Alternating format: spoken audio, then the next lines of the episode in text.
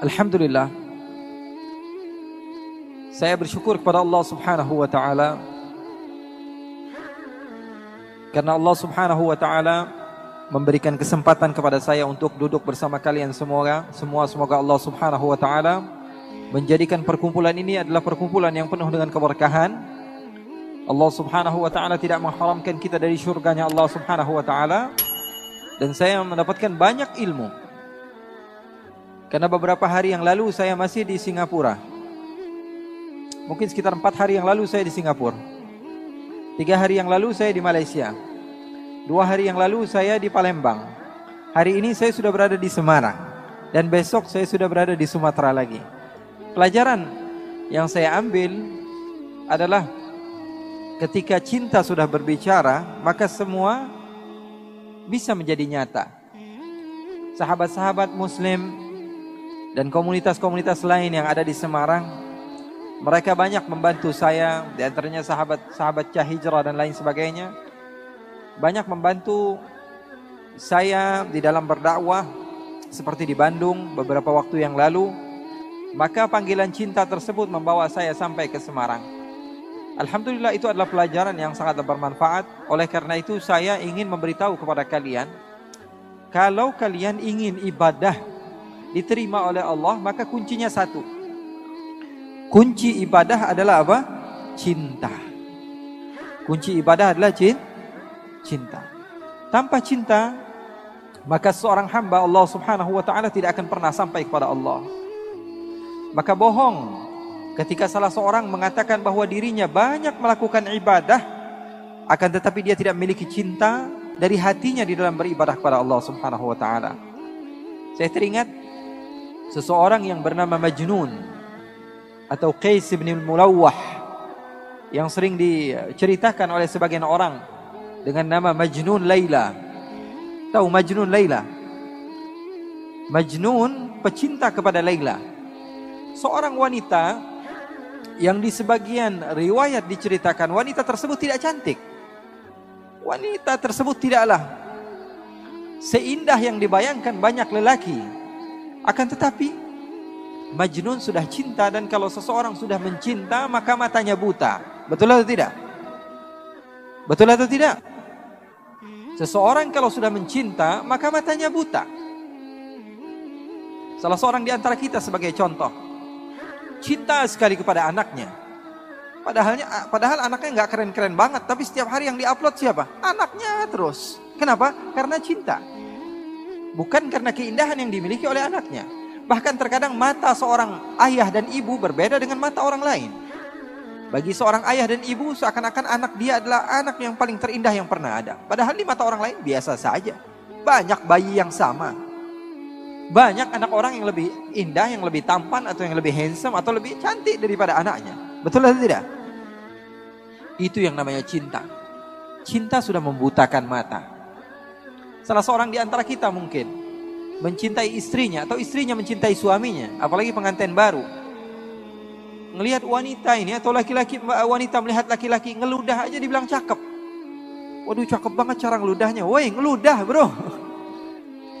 Cara ngeludahnya dibilang cakep. Kenapa? Karena matanya sudah tersihir dengan yang namanya cinta. Cara berjalannya, cara minumnya, cara duduknya. Padahal tidak ada beda dengan manusia lainnya. Tapi ketika cinta sudah berbicara maka semua akan menjadi indah. Begitu juga ketika kalian sudah menjadikan Allah segala-galanya bagi kalian, maka kalian akan mendapatkan kenikmatan di dalam beribadah di jalan Allah. Qais atau Majnun dia begitu mencintai Laila. Di dalam riwayat Laila bukanlah wanita yang cantik. Wanita yang hitam, wanita yang tidak memiliki rupa yang indah untuk dipandang. Tapi sebagaimana kata Imam Syafi'i, imam kita bersama, apa kata Imam Syafi'i? Wa ainur ridha an kulli aibin kalilah walakin ainus sukhut tubdil masawiyah. Mata kalau sudah senang kepada sesuatu, mata kalau sudah senang kepada sesuatu, maka mata tersebut akan buta. Semua yang dipandang adalah keindahan. Walaupun keburukan jadinya indah. Begitu juga mata kalau sudah benci kepada seseorang, mata sudah benci kepada seseorang. Kita nggak suka sama teman, Teman kita datang ke masjid. Teman yang kita nggak suka. Paling kita ngomongnya apa? Wah ini anak paling caper. Wah ini anak paling pengen dibilang soleh. Wah ini anak paling dibilang pengen dibilang orang yang baik. Padahal orang jelas-jelasan datang ke tempat yang baik. Tapi karena kita tidak ada cinta kepada dia. Tidak ada respect kepada dia. Maka yang jadi apa? Hasilnya buruk. Oleh karena itu cinta adalah segala-galanya. Pesan saya, kalau ingin mendapatkan kekhusyuan di dalam sholat, di dalam beribadah, utamakan cinta. Setelah itu baru kamu lakukan segala hal dan kamu akan merasakannya dalam keadaan nikmat. Qais atau Majnun suatu saat dia berjalan, berjalan, berjalan, berjalan dan berjumpa beberapa orang yang sedang beribadah, sedang sholat. Beberapa orang yang sedang sholat. Lalu Kais ataupun Majnun ini menghampiri orang yang sedang sholat tersebut dan duduk di hadapan orang yang sedang sholat. Bayangkan, kalau kamu sedang sholat, tiba-tiba ada orang duduk di depan kamu. Kira-kira khusyuk nggak sholatnya? Kira-kira khusyuk nggak sholatnya? Sedang takbir, Allahu Akbar. Tiba-tiba ada orang duduk di depan. Kita baca fatihah sambil fokus. Nggak bisa. Maka orang-orang yang sedang sholat tersebut mempercepat sholatnya. Karena tidak khusyuk. Ada orang yang mengganggu. Selepas mereka sholat, mereka mendekati Majnun. Hei Majnun, hei orang gila. Kenapa kamu mengganggu ibadah kami? Kenapa kamu mengganggu sholat kami? Kenapa kamu mengganggu, mengganggu hubungan antara kami dengan Allah? Apa kata Majnun? Apakah kalian benar-benar sedang sholat? Apakah kalian sedang sedang ber, senang, uh, apakah kalian serius sedang bercinta dengan Allah? Apakah kalian sedang bermunajat dengan Allah? Sepertinya kalian dusta. Kenapa kamu bisa bilang dusta? Karena saya kalau masuk kampung Laila, saya tidak toleh kanan, tidak toleh kiri. Saya tidak melihat apa yang ada di belakang saya. Fokus pikiran saya hanya Laila. Kalau saya sudah masuk ke kampung Laila, mau ada orang ribut di sebelah saya, mau ada mobil tabrakan di sebelah saya, mau ada segala hal apa pun yang terjadi, pikiran saya hanya Laila. Karena yang saya tuju adalah Laila.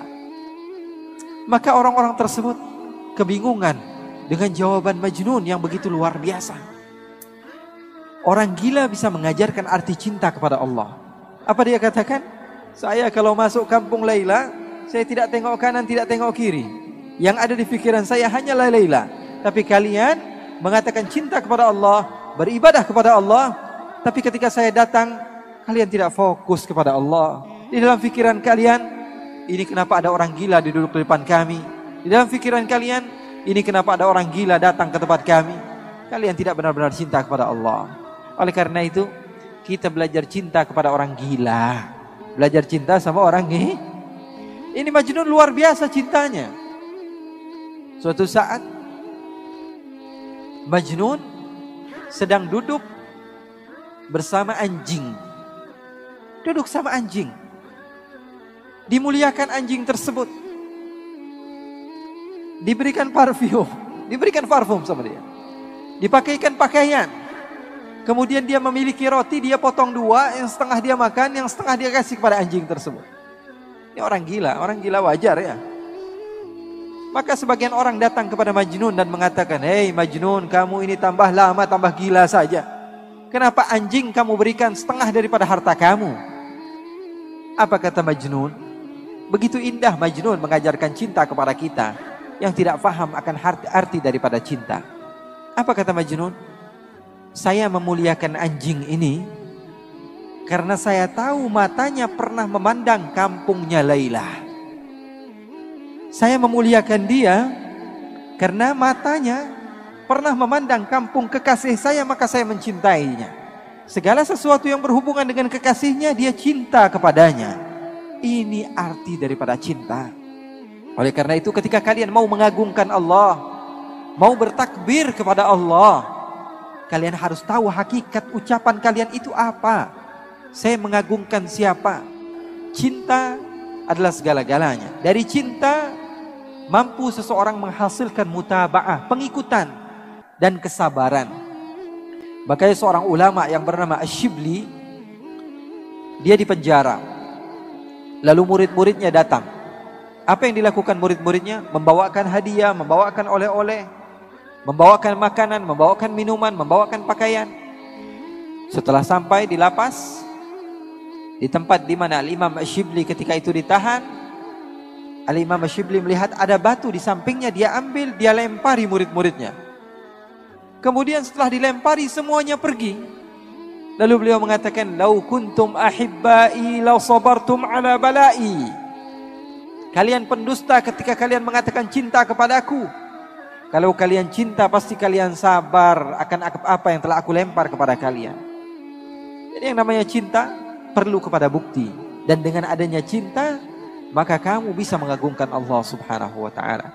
Jadi para ulama mereka berdakwah, mereka mengajarkan kepada umat untuk mengagungkan Allah dengan cinta. Makanya mereka bersatu bersama-sama. Tidak memandang yang satu daripada organisasi ini, daripada organisasi enggak. Semuanya satu cinta kepada Allah Subhanahu wa taala. Oleh karena itu, saya berharap dua hari kalian berkumpul di tempat ini atau sebagian sahabat ada yang baru datang pulang daripada acara ini membawa ilmu, membawa ilmu setidaknya satu ilmu, satu poin yang paling penting kalian bawa ke rumah menjadikan perubahan bagi diri kalian. Untuk apa kita mengadakan acara-acara seperti ini kalau kalian tidak mendapatkan manfaat? Oleh karena itu setidaknya ada satu hasil, satu poin yang kalian bawa ke rumah kalian dari para guru-guru mulia yang sudah berbicara. Itu kalau ngundang satu saja susahnya luar biasa. Ini dikumpulkan semuanya di Semarang. Kerugian bagi kita kalau kita tidak mengambil ilmunya. Kalau kita cuma asyik-asyikkan saja kumpul sana kumpul sini tidak. Kita ambil ilmu mereka. Wah, saya dapat poin penting dari ustadz ini. Wah, saya dapat poin penting dari Habib ini. Saya akan bawa pulang ke rumah saya. Merubah keadaan saya, keadaan keluarga saya. Oleh karena itu, hal yang ingin saya sampaikan dan tekankan kepada kalian, ketika cinta sudah bersama kalian, cinta kepada Allah, cinta kepada Nabi besar Muhammad sallallahu alaihi wasallam, maka yang kalian akan rasakan adalah keindahan di dalam beribadah. Anak kecil saja kalau kita ajarkan, nah, kamu kalau masuk waktu maghrib kamu harus sholat, masuk waktu isya kamu harus sholat, maka dia sholat. Karena apa? Karena perintah orang tuanya. Kalau orang tuanya sedang lalai dia tidak sholat, atau dia sedang sedang asyik dengan gamenya. Misalnya dia sedang asyik dengan gamenya, dia bilang bapak Nah, sholat nak, iya mah. Dia kunci pintunya, pura-pura wudhu, dia pura-pura sholat. Kenapa? Karena dia melakukan ibadah karena apa? Karena perintah, bukan karena cinta. Tapi kalau anak kecil dari semenjak kecil kita ajarkan cinta kepada Allah, cinta kepada Rasulullah, mau ibu bapaknya jungkel balik, mau ngapain terserah. Karena anak tahu, ini adalah amaliyah yang disukai oleh Allah. Ini adalah amaliyah yang disukai oleh Rasulullah. Maka dia akan melakukan, mau diketahui bapaknya, ibunya, sebodoh amat. Makanya para sahabat Nabi, para tabi'in diajarkan bagaimana cinta kepada Allah, cinta kepada Rasulullah. Dan itu yang saya ingin tekankan kepada kalian. Pulang dari tempat ini membawa cinta. Cinta kepada sesama. Kalau di dalam ajaran agama Islam kepada non-muslim pun, kepada orang yang tidak beriman kepada Allah, kita harus mengajarkan kebaikan kepada mereka. Apalagi kepada orang yang beribadah kepada Allah. Karena kita tidak tahu amaliyah yang mana yang membuat kita mendapatkan pahala. Saya pernah loh di Kalimantan Timur ada beberapa orang datang kepada saya. Bilang Habib, saya buat kajian di Kalimantan Timur di Balikpapan. Datang salah seorang di antara mereka mengatakan kepada saya, Habib, saya sudah sekitar dua atau tiga tahun masuk Islam. Dua atau tiga tahun masuk Islam. Saya tanya, Alhamdulillah, kamu sudah menjadi mu'alaf dan kebahagiaan bagi saya. Apa penyebab kamu masuk Islam? Apa jawabannya? Saya pernah melihat instastory Habib di Instagram. Itu yang membuat hati saya berubah. Ingin mengenal kepada Allah. Mengenal. Saya bilang, saya saja lupa apa yang saya dakwahkan. Saya lupa apa yang saya tulis. Tapi bisa merubah seseorang. Karena kita tidak pernah tahu amalia apa yang kita perlaku, eh, apa yang apa yang kita buat sehingga merubah kehidupan orang. Pernah di Pangkal Pinang di daerah Sumatera, saya diundang di salah satu majelis. Keluar dari majelis tersebut, sebelum saya pulang, saya diajak ke tempat oleh-oleh. Saya belanja ini, belanja itu. Ketika saya sedikit haus, saya bilang sama salah satu murid saya, saya mau minum. Saya diberikan air minum, lalu saya duduk. Saya duduk, saya minum sebagaimana sunnah baginda Nabi besar Muhammad sallallahu alaihi wasallam. Lalu sesuatu aneh yang terjadi. Salah satu orang yang bekerja di tempat tersebut, di kedai tersebut mendekati saya. Dia keturunan Cina. Dia bilang, kamu kok asik banget pak. Kalau minum kamu duduk, kalau berbicara kamu tersenyum, kalau nawar seadanya, kalau begini, dia puji-puji. Terus saya bilang, kamu orang mana? Saya orang asli sini, keturunan Tionghoa begini-begini. Oh kalau saya orang Islam, ngomong biasa saja. Tiba-tiba sebelum saya pulang, saya sudah berada di eh, mobil. Saya berhenti, saya panggil lagi dia. Sepertinya kamu tertarik dengan agama Islam. Dia katakan, iya pak. Ya sudah kamu syahadat sekarang, kamu mau? Iya saya mau. Kemudian dia syahadat. Dia bersyahadat. Dan dia mengesahkan Allah dan beriman kepada Rasulullah SAW. Kepada sesuatu yang saya lakukan, yang mungkin saya tidak sengaja melakukannya.